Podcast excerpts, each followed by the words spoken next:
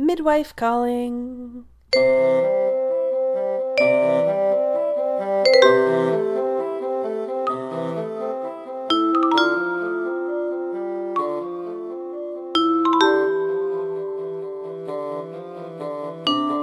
Hello, and welcome to Popular Opinion, a Call the Midwife podcast, where we're taking every episode of Call the Midwife one by one without spoilers. I'm Jan Moffat. I'm Dr. Paul Moffat, not that kind of doctor. And this week we are watching the fifth episode of season three of Call the Midwife. This episode was directed by China Moo Young and written by Heidi Thomas. Heidi Thomas, of course, created the show. We last saw her credited as an episode writer in the last episode, where she was sharing credit, and the last time we saw her as the only credited writer was the first episode of this season. China Moo Young, we last saw in season two, episode six, which is the one with the estranged father and daughter, and he's dying. Oh, I love that episode. Yeah, it's a good one. All right. you kind of trailed off there. So that's that's who wrote and directed. Okay. okay. So let's get into our recap. Mature Jenny narrates about being strong and still being with Nonnatus house in spirit. Cynthia takes a package to the post office for Jenny, who opens it in her new room. Another package goes to St. Gideon's with Trixie's pink sweater inside. Sister Julienne passes out at lunch, and Dr. Turner tells her to rest for a week. Sheila is chosen to take over for Sister Julienne, and Sister Winifred takes over planning Sister, Sister Evangelina's Jubilee. Meanwhile, Timothy is upset he's not allowed to play with the other kids due to his legs. At St. Gideon's, the residents choose clothes for a dance, Jacob watching over. Sally, one of the residents, gets Trixie's old sweater. Reverend Tom moves into Nonnatus house, and Chummy agrees to work more, but it is a struggle. Sister Winifred starts to plan the Jubilee, including inviting Sister Evangelina's family. Sister Evangelina washes her shoes, and Sheila takes them away to be repaired. The dance goes on at St. Gideon's, with Cynthia helping to serve punch. Sally dances and looks at Jacob, and new midwife Patsy shows up at Nonnatus house. She finds the place mostly empty and quickly begins cleaning, setting everything to rights, immediately impressing Trixie, Cynthia, and Sister Evangelina. So I said a lot there just because there's a lot of plots to kind of sum up at the beginning. You did say a lot there. Where do you want to? Which thread do you want to start with? Well, let's just mention that Jenny is gone now. Yeah, Jenny for, is barely in yeah, this episode. And she'll be gone for a little while just because she's at the mother house mourning the loss of her boyfriend. And so they show her briefly in this episode at the beginning. Uh, and her mature Jenny narration is just it kind of is less of like a sum up of the episode like it often is. It's more just like this is what I was doing during that time. Yeah. That that uh, preface with Jenny is important, so we because Jenny is still at this point ostensibly the main character of the show. Yeah. Although she's it's become much more of an ensemble show. Absolutely. But the and it's still based again ostensibly on her memoirs, although I think you said that I haven't read them, but I think you said by this point the stories are mostly not from her memoirs anymore. Is that right? Yeah. They are getting less and less straight out of her memoirs by season three. Eventually, it goes from based on to inspired by, and I'm curious to find out when that change happens because it's still saying based on the memoirs at the beginning. Hmm.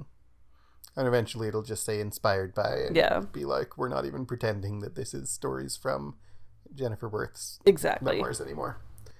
Do you know again i haven't read the memoirs like is alec is that from her memoirs? Is that i do not recall that one i just cannot remember i think maybe that is based on truth but i'd have to look it up again because it's been a while since i read the books mostly in terms of theme this little preface lifts out. Mm-hmm. Like it's about her being remembered. It's about you know painful times, and then the episode just moves on to being about other things. Right? Yeah, exactly. Sister Julienne is also absent for a lot of this episode and is she's sick. She's sick and she's also recuperating at the mother house, or that's the order that uh, Dr. Turner gives her. Mm-hmm. We don't see her there at all, but presumably that's where she is when she's not there and at the at Nana's house anymore. And she's sick with some kind of vague, like she just needs rest situation. Basically, it seems like just like exhaustion, Yeah. stress and exhaustion. Yeah, so that's the setup is Jenny is gone and Sister Julienne is gone. And it's like they're shorthanded and shorthanded of like Jenny has been like the step up head of the nurses Yeah. and Sister Julienne is obviously in charge. And so they're not just shorthanded, but they don't have like the leadership that they Mm-hmm. And so Sheila, who's been looking for something to occupy her, finds that she gets to be occupied in this moment of taking over from Sister Julienne, which I thought was really interesting that they would choose to bring Sheila in and not a different nun. Hmm. That they don't have someone come in, they don't have Sister Evangelina take over, and they don't have like another nun from the mother house come over to take over. No. They they put Sheila into that role. I'm a little surprised that it's not Sister Evangelina because she's the senior nun, Yeah, exactly. but ob- But she's very busy yeah. with her other things. She does not want to. I mean, we don't see this spelled out at all, but like she is an uh, on-call midwife. She does not want to become the administrator, Yeah, exactly. and her becoming the administrator would just deprive them of another midwife. yes, exactly, exactly. Whereas Sister Julienne, when she's the administrator, sometimes is steps in as an on-duty midwife also, Mm-hmm. but like those are different jobs. Yeah, exactly. And I mean, it does make sense too that Sheila would be able to step in because it's such a short amount of time. There's not time for anyone to learn the ins and outs. And Sheila, of all people in the world, can easily step into that role because she knows that exactly what needs to happen at Nonnatus house for it to run smoothly.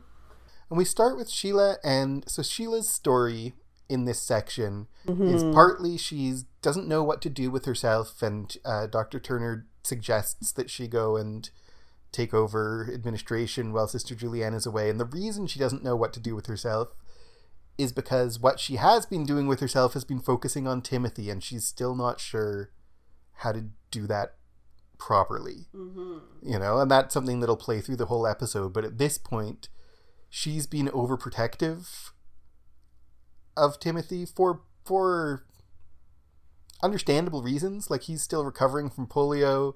He can't uh He's got the braces on his legs. and then the they say thing. he can't keep up with the other kids. He wants to play out, he says. Yeah. Which I guess means play outside. Um I love Timothy's the way that uh what's his name who plays Timothy, I don't know. Uh plays Timothy's like sullen resentment in this episode. Yeah. Like, oh, some Timothy helped me make this uh pie and Timothy's like, I only rolled out the pastry. Yeah, exactly. I do not want to make pie or get credit for making pie. And and his like she's like, "We'll go to the museum." And he's like, "I don't want to go to a museum." And I'm Oh. like, "I would love to go to a museum in London. Come on." I can't wait. A museum.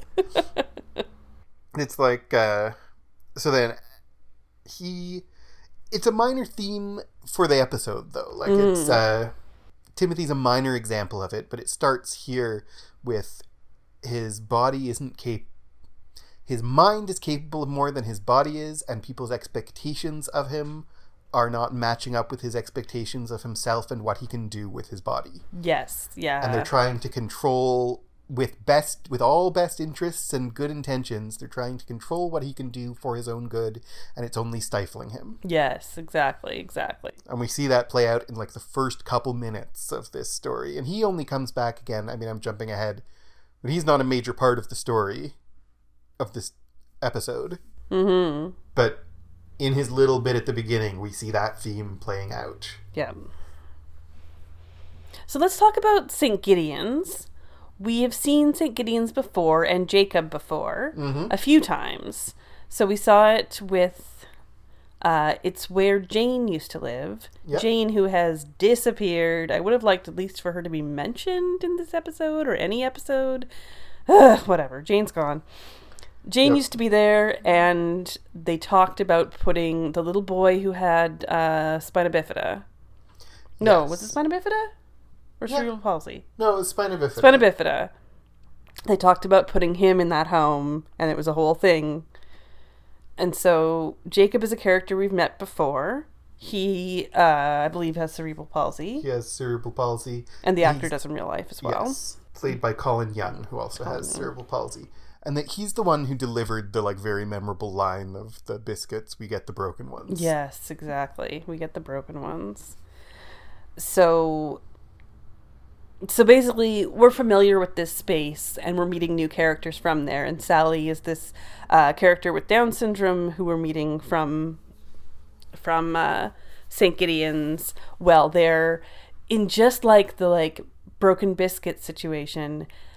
They're getting used clothing, including Trixie's beautiful pink sweater, and they're fighting over it because there's only one and there's only so many beautiful things that could be donated because who's donating their lovely clothes to St. Gideon's? Mhm. So it's kind it's really a through line from those previous episodes. Sally, by the way, played by Sarah Gordy, and Mm, also the actress has Down syndrome. yeah. Yeah, so we see like St. Gideon's has been this kind of bittersweet place Mm-hmm. because it's like we have seen some institutions on this show that are not run well, that are run by people who don't care, but that's not what we see of St. Gideon's. Like they're doing their best there. And they're having dances. So they're trying to like have entertainment and be and have pleasure for these for these people. I want to say it- kids, but they're not kids at all. But it's still not a very I mean it's It's not a home. it's not a home. And they're kind of doing their best, but their best is not really adequate. Mm-hmm. Exactly. Exactly.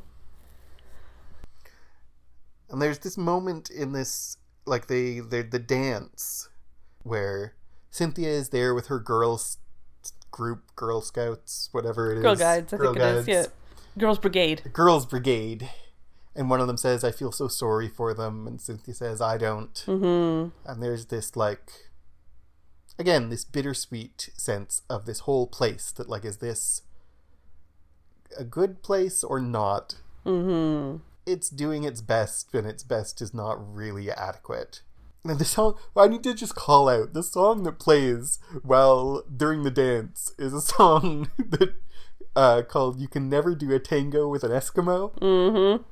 Uh, It's very catchy. it's so catchy. it's pretty bad though. Yeah, it's just in case you are not aware that Eskimo is a slur uh, for the northern indigenous people in Canada. Their Inuit is the proper name. Eskimo is a And like, older name that is a sl- that is considered a slur.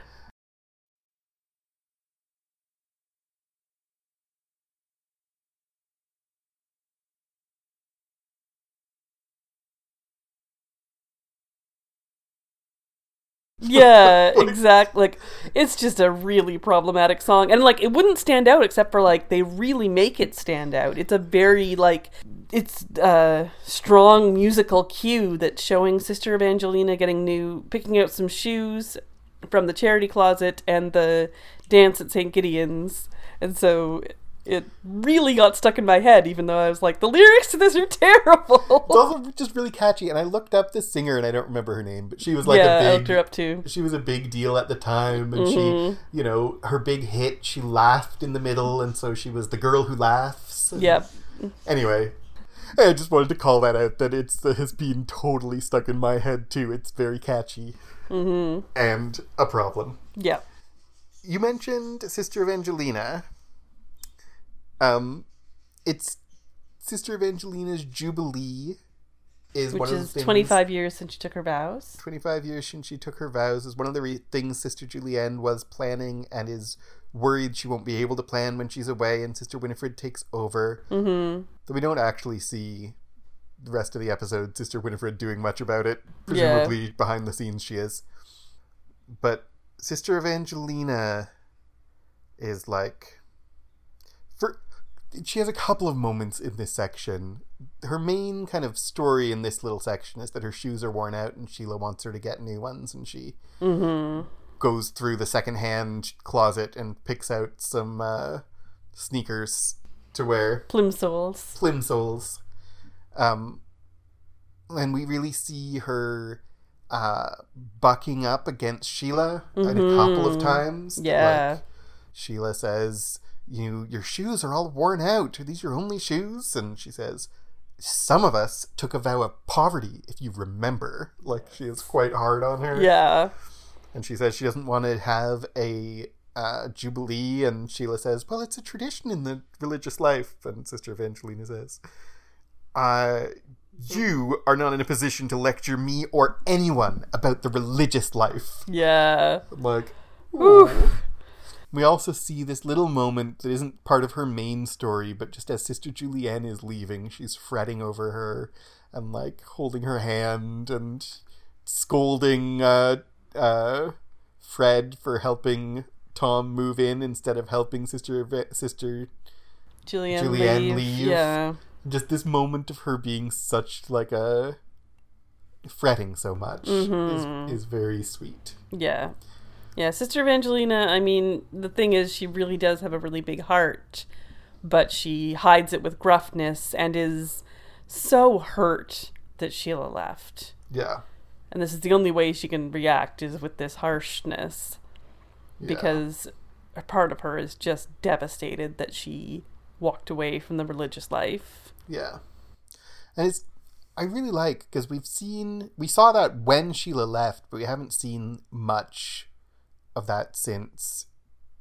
I really like that. Of course, she still is mad about it and hurt about it mm-hmm. and upset and sad. Yeah, And that, like- exactly.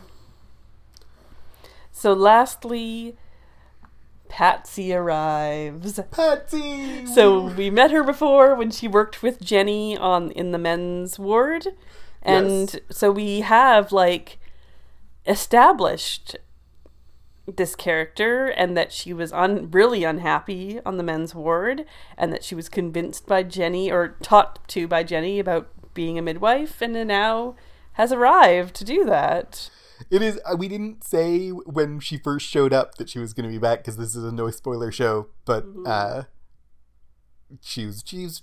I feel like even if you didn't know she was coming back, that she was memorable in that episode, and so I'm really glad that they brought her back. I think the actress was very memorable. There are a lot of one one off characters, uh, and she's one that I definitely remembered the first time through this show Mm-hmm. seeing her come back and being like, oh yeah. It's really nice to see her. I love, love her introduction when the two, she meets uh, Sister Monica Joan, and Sister mm-hmm. Monica Joan says, Golden lads and girls all must, as chimney sweepers, come to dust. Which is a line from Cymbeline by Shakespeare. And obviously, in context, it means they must all become dust, not they must all come here and do the Yeah, I love like come to dust. but I just absolutely love that. it's a very clever reframing of that line. Mm-hmm. And I love Patsy's response being like, You need some polish on that cloth, preferably beeswax based. she it's really interesting because it's like this is what happened to Jenny when she came to Nonnatus house. Everyone was gone. She met Sister Monica Joan first, Mm-hmm. and then hung out for a bit, and then met everybody else. So this is so Patsy's interactions are like she knows exactly where she is. She speaks to Sister Monica Joan and is like, "I'm going to set you right, and then I'm going to get to work." In a com- very, very different person than Jen- than Jenny. Yeah, Jenny, think back to Jenny's first appearance and she's just so like cowed. Yeah, So exactly. like, oh, lead me around, I'll do whatever you say. And Patsy's just like, This is what you need to do. Okay, I'm mm, off. Yeah, And then Sister Evangelina shows up, and I love her interaction. I love Patsy's interaction with Sister Monica Joan, but her interaction with Sister Evangelina is like chef's kiss. Because Yes, Sister it's Evangelina beautiful. keeps trying to find fault and just can't. yeah. There's nothing.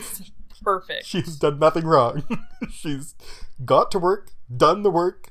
It's like done more than the work because she's like I not only has she like swept cleaned up the the area where they get I don't know the name of that like the clinic area uh she's also cleaned out the autoclave gotten new instruments ready to go and like replenished things from the storeroom yeah. so like she's like gone, gone above and beyond to be amazing This is such a good introduction, and it's made even better by it being the second introduction. yeah By being like, we already liked, I already liked Patsy. hmm And then she's back again, being like, amazing. And I think what I said about her not being Jenny as well shows that we're, you know, Jenny is gone, so we need a new midwife, and we need to establish right off the bat that this is not a Jenny clone coming in. No. Yeah. This is a completely different character with a completely different set of character traits. So we she does so many things just to differentiate herself and then like later on she's she's with the nurses in their room and she's like brought her own whiskey and that also sets her apart from Jenny yeah. and from Trixie and from Cynthia. that yeah that she brings her own whiskey she has she's like just it is she is extremely competent as a nurse but then she is also extremely competent as like a party with the girls Mhm. she's not like no nonsense all business character no. she's like i do every i'm gonna do this well too i my father always said bring a drink so i brought my own scotch and Mhm. like i've i don't know She's definitely working hard to leave an impression.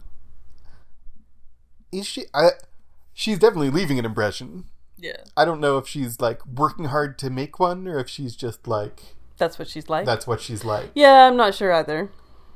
she's making an impression on me as a viewer and sometimes it's easy it's hard to like it's easy it's hard i don't know if it's the actress or the writing a character like this who comes in and is just great at everything can be off-putting actually Mm-hmm. but i like her so much so quickly Yeah. and i think it's partly because we saw her already when she wasn't on the ball mm-hmm. like she showed vulnerability in male surgical and then now she comes here and like this is so much more her element obviously and like it she has room to shine and so she does Mm-hmm. anyway there's a danger that a character who is great at everything is going to be unappealing actually Mm-hmm. but i think i like her so much in every context Yeah. i like too her like i was went to school with nuns and i vowed i would never come within 100 miles of a nun again but those were catholic and these are anglican and i'm hoping these ones are nicer Yeah. and cynthia's like well i don't know any catholic nuns but these ones are lovely yeah, exactly.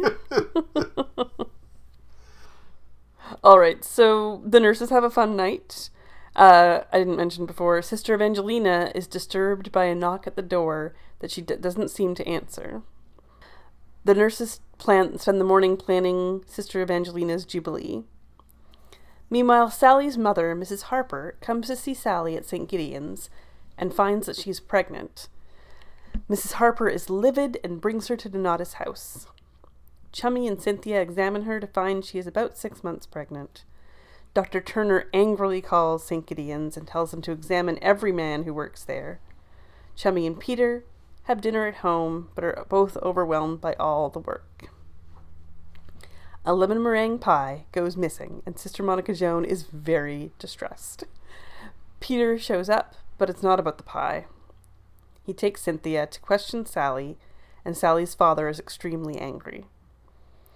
Cynthia takes her to her room, and Sally confesses that the father is her boyfriend, but she doesn't give his name. Sally goes to see Dr. Turner, and he confesses later that her situation is unusual, so it's hard to know what to do. Trixie and Cynthia want to treat her as any other patient.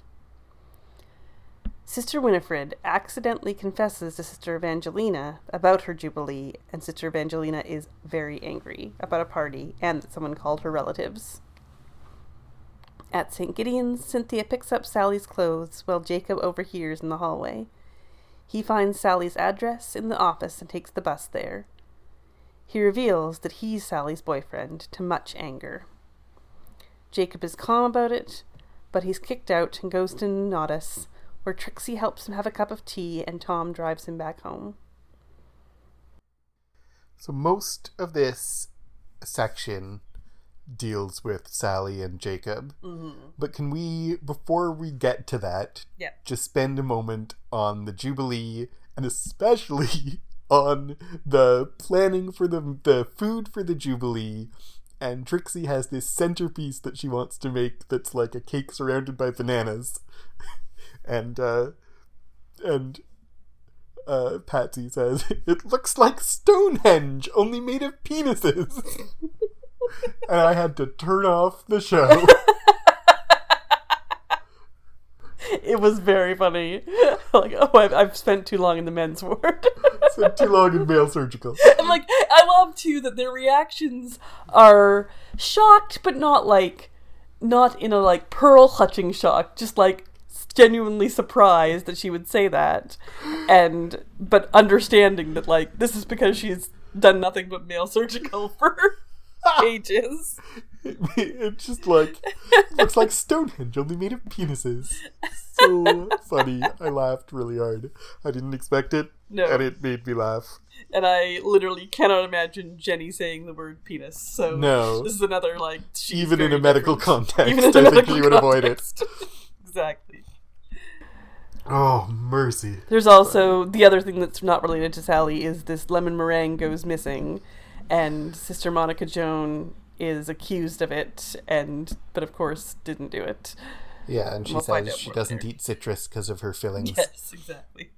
Yeah. I have eschewed all there's citrus. like there's a little bit of mystery building because Mhm. as you said there's knocking at the door that doesn't get answered if you're paying attention you suspect Something's going on. that that knocking at the door has something to do with the pie because there was knocking at the door and then someone broke in and took food Mhm. and sister evangelina knows more than she's telling Yeah. i think all of that we can figure out it by this point in the episode even before we know how it ends Yeah. so sally is pregnant hmm her mom is livid Yeah. uh, and takes her out of St. Gideon's. And then when there's a lot of talk, there's a lot in this section. hmm Um, there's a lot of talk even by the nurses and by uh, Dr. Turner of like, I, I didn't know this was even possible. hmm Do you know anything about that? I didn't look a lot of it up, but there is like Down syndrome is chromosomal. And a lot of chromosomal uh like birth defects basically make people infertile. So like there's other there's other syndromes that are Mhm. chromosomal defects and they will be infertile and so there's i'm sure back then there was speculation that uh down syndrome would cause you to be infertile So I, I did look it up. Okay And uh, women with Down syndrome can have children usually, mm-hmm. but men with Down syndrome usually can't. mm, interesting And there's exceptions, obviously, yeah but it, they wouldn't necessarily, I mean, it, they wouldn't have necessarily known this at this time, mm-hmm. but what it turns out as is uh, Down syndrome does affect fertility in men, not in women. right But as they talk about, like, so Dr. Turner calls St. Gideon's and, like, furious. yeah Like, exactly yells at her, Yeah. at what's her name. Um, because of the pregnancy, and also she had an untreated urinary tract infection. yeah And, like, we said earlier when we first saw St. Gideon's that, like, I can't remember her name. Do you know? We could look it up or. mrs oh shoot i didn't write it down It doesn't matter. The the woman in charge of St. Gideon's, when we first see her and when we saw her in the last episode, like she's kind, she's doing her best, isn't blindly idealistic. She like knows how things are and deals with the world that's in front of her. Um and then we see here Dr. Turner yelling at her that like she's not doing what is necessary. Yeah. And like the the whole rest of the episode is going to be talking about and exploring like is is Sally's pregnancy a horrible thing or not? Yeah. But Sally's untreated urinary tract infection is. Yes. That's not ambiguous. Well, and to think that the last episode had this jail scenario where they're they're not getting well treated and like they're maybe getting better treatment in the jail than they are at St. Gideon's, which is horrible. Even though they're being treated kindly at more kindly at St. Gideon's, but Mhm. they're not getting like the medical treatment that they need. Yeah. Or she or Sally isn't. And then there's everyone assumes that Sally has been assaulted, Yes, exactly. right? And there's I don't remember if it's in this section that you just recapped or not, but it doesn't really matter. Uh, when Chummy and Peter are talking about it, Peter says like it's a felony to Mm-hmm. uh, have sex with a mentally deficient person. Mm-hmm. And she's like, that sounds mean when you put it that way. And it's like, it's the person, the man who did it is the one who's cruel, Yeah, exactly. right? Yeah, it's very much assumed that because she is childlike, that there's no way she would have chosen this. Down Down syndrome affects the brain and it affects the mental capacity, and she doesn't have the mental capacity of a typical adult. Mm-hmm. Um, so like, this is a question at this time, and like, it's a real, it's a really interesting thing for the show to bring up. That like, Yeah. can people without can disabled people have sex? like, yeah, how we're we're even in 2020 often people are uncomfortable with the idea of disabled people having sex absolutely. especially mentally disabled Mm-hmm. uh and the one of the things that we see in this episode it's about sex but then later it's about for I'm jumping ahead a little bit but later for Jacob it'll be about other things that like are they able to and is it are they able to make their own choices for their own selves Mm-hmm. and should they be allowed to Yeah. so basically the assumption throughout is that like she could not possibly have consented to Yes, sex exactly. But when Cynthia talks to her about it, she's like, "It was my boyfriend. It didn't hurt. Nobody hurt me. Nobody hurt me." it was my boyfriend. And we we learn that the boyfriend is Jacob who Mhm. comes all the way there to see her. And the her mother says like I don't care if he's also uh what does she say? I don't remember I don't remember something offensive. but I don't care if he's also something offensive. He's sharper in the head than she is and he knew what he was doing. Yeah, and which is true. it is true Uh, Jacob is physically disabled, but he is not mentally disabled. well it's not clear Or yeah, cerebral palsy often comes with some mental some disability. mental disability also But he practically works there, yes which is what's said later. and what yeah she says later he is in just as much of a position of trust as any of the staff Mm-hmm.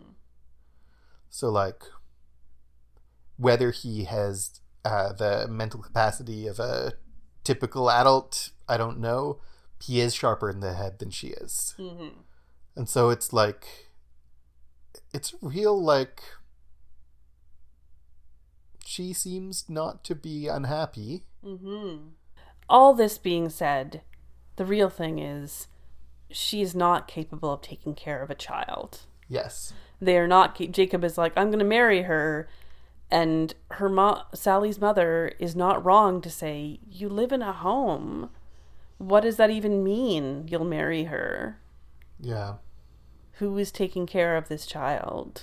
yeah and it's one of the things that makes this episode so good i think this is a really good episode Mm-hmm. let's just say that one of the things that makes it so good is i don't think that there's uh clear cut simple answers No, there certainly aren't.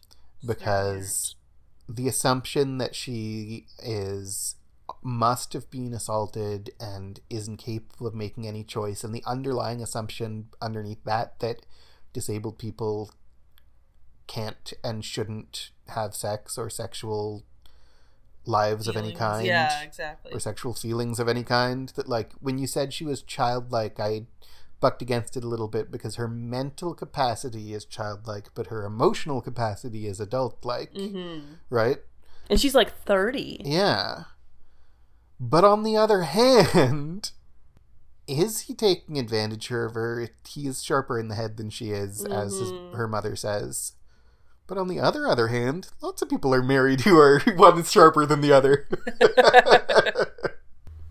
What are you No. saying? What are you saying about me, Paul? I'm saying, are you taking advantage of me? Um, it's just, I really like how it is messy and complicated. yes, exactly. Jacob goes to Nonnatus house, uh, Mhm. where Trixie waits with him for Tom to drive him home, and Trixie is her great self. She Mhm. talks to him. She helps him with his tea. She's she's empathetic and sympathetic. And Tom comes around the corner to pick up Jacob and sees all this. And there's you know some moony eyes with him. We're starting to see. We saw if you watched the, if they're like next time.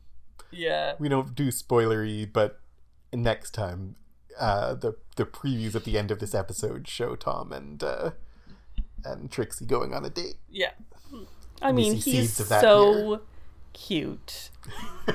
Uh, like, I'm sorry, but like, the men on this show have been great so far, but this is the first, like, he's got the dimples and the gorgeous eyes, and he's young, and like, this is clearly a character that they brought on for nurses to date. and he drives Jacob home, and we see it's this is the another moment where we see the kind of the Timothy Minor theme. yeah, that was really Timothy, interesting. because Jacob watches Timothy hanging from a pole, hmm and he has strong arms even if his legs aren't strong, and it's like there's no commentary on it. No, not at all. Just we see Jacob watching Timothy, hmm and just the fact of them both in a shot together creates this juxtaposition Yeah. and this comparison that like Timothy's gonna get better. yeah yeah Yeah, yeah, it's very interesting. So moving on to our last bit. Peter, out on patrol, finds Sister Evangelina on the street, taking food to her brother, Vincent, who is an alcoholic and squatting in a derelict building. The truth of why she didn't want a jubilee comes out. Sally goes into labor, and Chummy and Cynthia deliver her baby. Mrs. Harper comes in and helps her through it, but the baby is stillborn, and all Sally wants to do is go home. Tom comes to tell Jacob about the baby, but he can't convince St. Gideon's that Jacob should stay. Jacob is taken away to Scotland when Sally arrives. Jacob has left the pink sweater as a gift on her bed.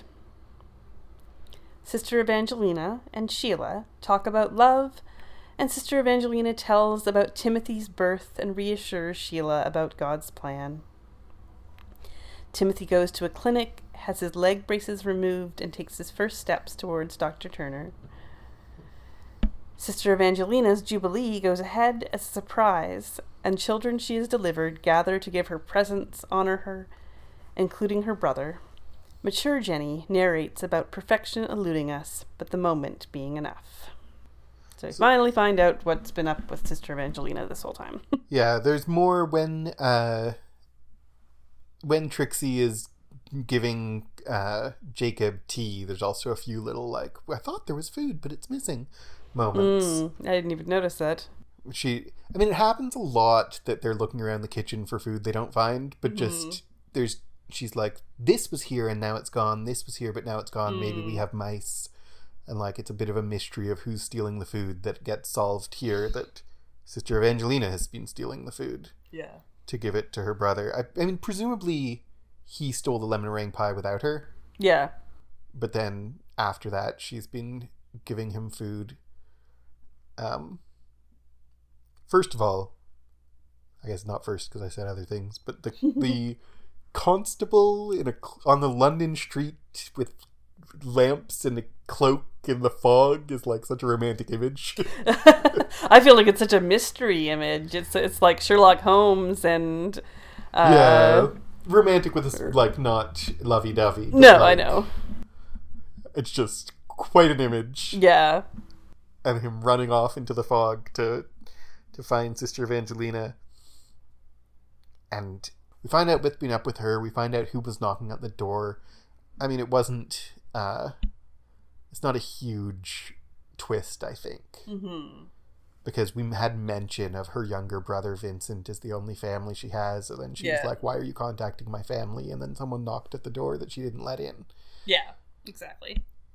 Um, but we knew that. The no one, none of the characters knew that, No. knew any of that. Exactly. And she talks to Peter about him and like he's an alcoholic. He has the line that drink hates those who love it most. Mm-hmm. That is quite the line. and they she she talks about how he she hates the life he chose for himself and he hates the life she chose for herself. Yeah. He said, "Why are you throwing your life away?" But it was his birth that ins- made her want to be a midwife. Yeah. Oh, it's a beautiful, like It's a beautiful thing. beautiful and sad. And so sad.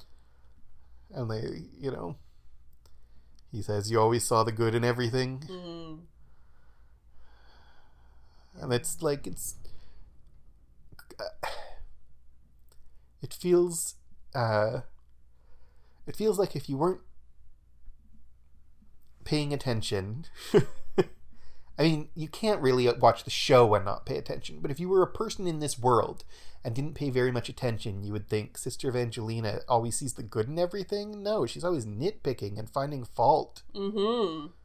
but beneath that like she's finding fault because she feels like she has to Yeah. and we see this this core of her that she always sees the good in everything actually Yeah. and she feels like that's bad and we see him say that's a bad thing Mm-hmm. and it this like shell this surface that she's always harsh and critical and finding fault is kind of uh I really think this is a true observation of Sister Evangelina's character that she does always see the good in everything first Mm-hmm. and that this harshness is learned and practiced it's not her nature Mm-hmm. you know what i mean Absolutely, absolutely.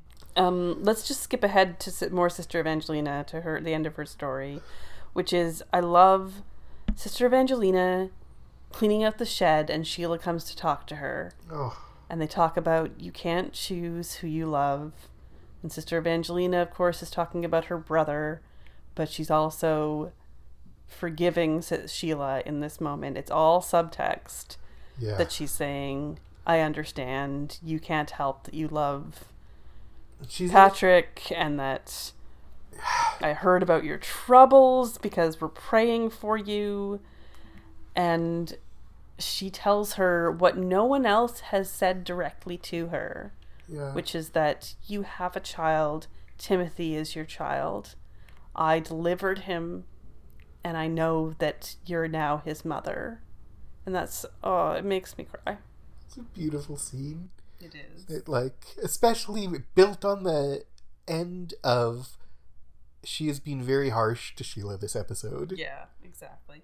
and that she's the one to to comfort her and to Mhm. like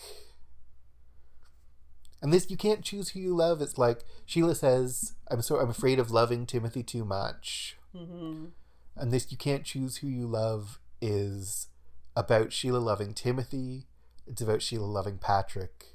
It's about Sister Evangelina loving Vincent. Yeah, exactly. It's like you can't choose who you love, and then uh, Sister, and then Sheila says, "No more can we choose what happens when we do," Mm-hmm. which is like it's the subtext of that is you love Vincent and he became an alcoholic and doesn't care and doesn't hasn't loved you in the way you wanted a brother to and has not taken care of himself and loving him has caused you pain like you can't choose what happens Mm-hmm. she says more's the pity Yeah. and then the like also in this conversation the uh, sheila says i'm afraid of loving him too much and sister evangelina says if there's one thing the religious life has taught me is that it's impossible to love too much Yeah. what's needed is taken up and what's not needed hangs around looking for a home Mm-hmm. yep. it's such a beautiful scene and especially because of who it is Mm-hmm. and it's speaking to both of their situations as i it's so good Yeah. That conversation is perfect and perfectly timed in the episode. And then continuing with Sister Evangelina, this I love, love this moment when these moments in the show. This is not the first one where like the Mhm. whole community gathers around to thank the midwife, Yes. nurses, nuns. Like we, they did it with Sister Monica Joan last season. Yeah, and I think they had like the idea of the children she's delivered comes from Sheila in this moment because Sheila didn't know that Yeah. Sister Evangelina delivered Timothy. And so then they could go out in the community and say, you know, who was delivered by her? And who, and the one woman who's like, you delivered me Yeah. and you delivered my baby. And how cool is that? And I like, it gave me chills the moment when the young soldier comes up and says, You delivered me, because this is just post World War II, and we know how strongly Sister Evangelina feels about the war. Yeah, And to have, you know, someone you delivered made a difference in that war yeah, is I love that addition to that. And you have Timothy and then her brother and just and then numerous people and people coming up to thank her because of 25 years of service in this community is so much. Yep. She's made such a difference to the community and to the world, and I love it. Mhm. I love these moments. Yep, exactly. All right, let's go back to Sally. Uh, one more little thing Oh, about Sister sorry. Evangelina, and that is that we learn her real name. it's Enid. Did we? I didn't hear that. She's talking about uh, Vincent used to say to me, "Enid, you're throwing your life away." Oh yeah, Enid. I mean, That makes sense. just like now, now we know her birth name, Her birth name. her real name. I said, but Yeah, her no, birth name. her birth name. All right, so let's go back to Sally. yes. So Sally goes into labor, and she's only six months pregnant. They said before, so she's it's too early. Yeah. The baby is not going to live. Yeah. And there's some talk about they don't know what's going to happen. Yeah, is, there's Dr. Turner is so worried because there's very few cases of this, so that he he doesn't even know what to expect. And I looked that up a little bit too, and I don't know all the numbers, but like I said earlier, that women with Down syndrome can get pregnant, but their pregnancies are prone to complication, and there's like a 50% chance of uh, the child having Down syndrome. Mm-hmm. So, and her mom comes in finally to help her, which is a beautiful moment. And all through this labor, I just feel like this is what really shows us that Sally is so unprepared for what is actually happening to her. She That- says, I don't want a baby. I don't want a baby. I just want to go home. She doesn't have any clear sense of what any of this is about. And it's heartbreaking to watch. And heartbreaking that the baby has died, but also what was going to happen to it. Oh, it's hard. she wasn't prepared to care for a baby. No. We knew that. I mean, we kind of knew that already, but we really, you're right, see it here. She's just very reduced in labor to her most childlike qualities of like give me my mom i don't want to do this Yeah.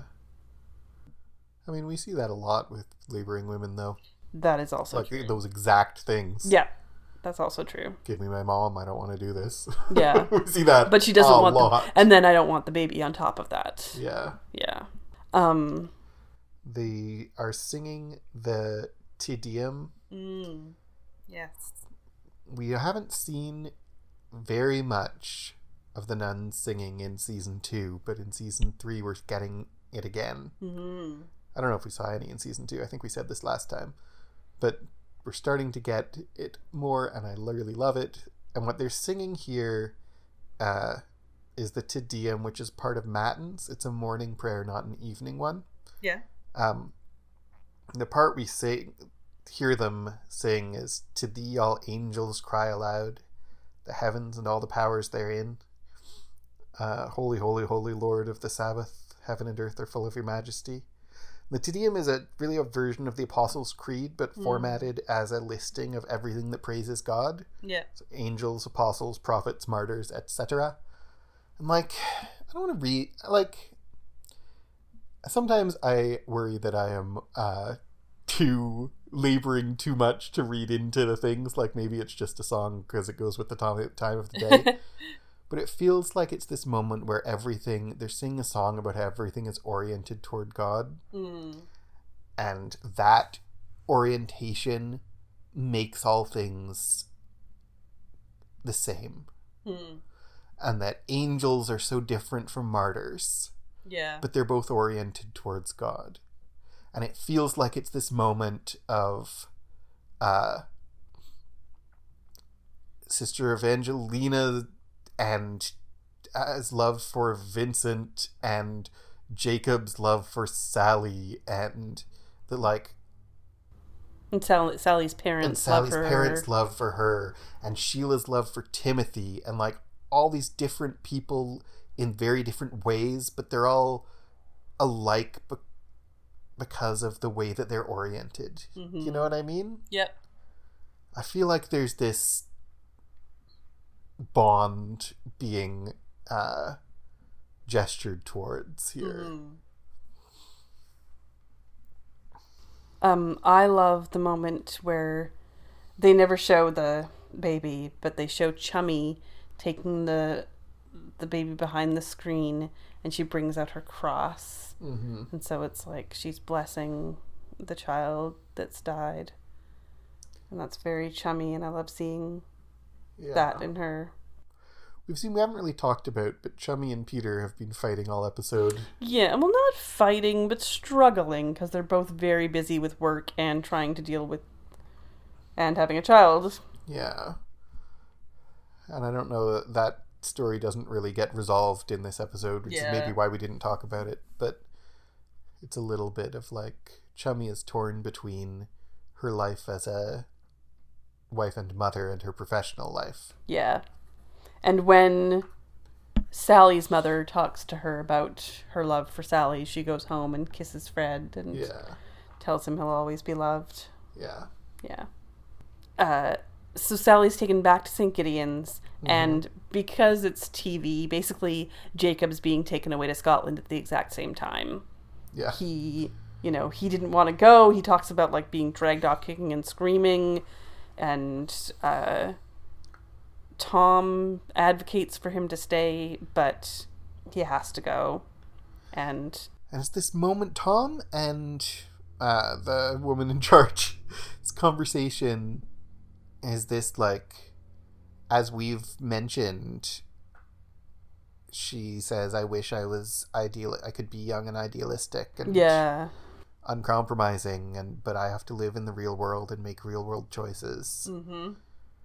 And it's like what we see of St. Gideon's again is that, like, I don't think we're seeing her, I don't think we ever see her as, like, a villain. no, not at all. Which, like, the adoption woman is the one I think of as, like, she's yeah, not a villain, she but she's, like, callous. very yeah. But we see this woman just, like, doing her best with what she can. And it's not good enough, and she's Mhm. aware of that. Yes, exactly. and she would do better if she had if she could but she Mhm. can't and tom Yeah. wants her to do better and she says like i just live in the world that i live in Yeah. and it comes back to also like we talked about everyone assumes that Sally doesn't have, can't possibly have the capacity to make choices about her body. Mm-hmm. Everyone also assumes that Jacob can't possibly make choices about his body. Yeah. Like, you are going and you don't have a choice. Yeah. And the board agreed. Did no one ask me? Nope. No one did ask you. Yeah. I found one of his lines that I found the most heartbreaking was she says, You have family in Scotland. And he goes, Really? I wouldn't know. They have clearly abandoned him to St. Gideon's. Yeah. So, no, he certainly doesn't actually have family in Scotland. He has No. relations, but no No family. His family is at St. Gideon's, and he has to be torn away from that. It's heartbreaking. Yeah. We end with mature Jenny narrating again. What did she Mhm. say? She talks about perfection. Yeah. And I feel like that's a. Uh, she specifically she says uh, perfection. If perfection eludes us in the moment, it doesn't matter. What we have in the moment is enough. Hmm. And it's like, I don't know, because I feel like in this episode, commentary on perfection has to be read as an as commentary on disability, Mm-hmm. but also on commentary on like care for people. Yeah. Uh, that we've seen Saint Gideon's be so imperfect, Mm-hmm. but also commentary on uh, like Vincent and Sister Evangelina and like that relationship and that kind of like she wants perfection for her brother, which he is incapable of. I like the reflection on perfection and how it's uh, it eludes us. Mm-hmm. I don't and the like Well, and the the ending with Sally and Jacob is not a perfect ending. No. It's a very imperfect ending, but I'm not sure what would have been the perfect ending. No. And like maybe her her voiceover of like if perfection eludes us in the moment, uh we what we have is enough or Mhm. what we have in the moment is enough and I'm like that's a good thought. I don't know that what we have in the moment is enough at the end of this episode for them at least. No. But it's what we have. yeah. So it's what it's enough in the sense that like we don't we can't have anything except what we have. And for mm. some of the characters it very much is like this but this is enough and they're happy and we see Sister Evangelina and Vincent walking off back to Nonnatus house and their relationship isn't perfect but it's enough and they find joy in it, etc. Yeah, and maybe that's just what they're talking about. Is that? But I don't think you can talk about perfection in an episode focused on disability without the like there's been a lot of language of like she's not normal, she's Mm-hmm. broken or you know this sense that disabled bodies fall short of perfection differently. Mm-hmm. I don't think that we can pretend that that motif wasn't in the episode. Yes, absolutely. Anyway, it gives me a lot to mull over. I really enjoyed this episode Me a lot. too. Yeah. What was your favorite part? Um, my favorite part was the Jubilee. Was Sister Yeah. Evangelina and her Jubilee Oh, when, especially the like, you delivered me and you delivered my baby. That just touched me in a way. yeah. What about you? Well, if I can't have that, then I'm gonna say the Stonehenge, the penis Stonehenge. I thought maybe we always talk about our favorite parts. Maybe we could mention also what part made you cry and or tear up a lot in the episode. What's what you? Definitely the Jubilee. Yeah, The Jubilee is what. the uh, Jubilee. Me, uh, Sally running towards the back of the car with Jacob in the car. That made me cry too. Though talking about it now, it was uh, Sheila and and Sister Evangelina's conversation. Mm. That watching it didn't, I didn't uh, tear up at all. But talking about it now, I did. That's always interesting. Yeah. All right. Well, if you have thoughts and tears and whatnot about Call the Midwife, you can uh, talk to us about it on Twitter at Poplar Opinion. You can send us an email, poplar at clockworksacademy.com. If you enjoy this podcast, please tell your friends, tell your enemies, tell your mom, tell your dad, tell your siblings. And, and, and you can support us just a few bucks a month or whatever on patreon.com slash clockworkscast. I just want to mention uh, you may wonder why it's at Clockworks Academy. Clockworks Academy is an online school that I run uh, where I offer courses on all kinds of things, and some other instructors offer excellent courses too. Mm-hmm. Um, as I'm recording this, there's a Robin Hood course coming soon, but I, it'll be it'll have begun by the time this airs. But there's courses on Dracula and zombies and uh, other monsters, and it would be Yeah, really great if you checked it out. You can take a course with me, and I would love to have you in a course talking about All kinds of cool all kinds of things, mostly monster books, but not only. And that's at clockworksacademy.com. All right, thanks for listening. I've been Jan Moffat, I've been Paul Moffat. and that's just my popular opinion.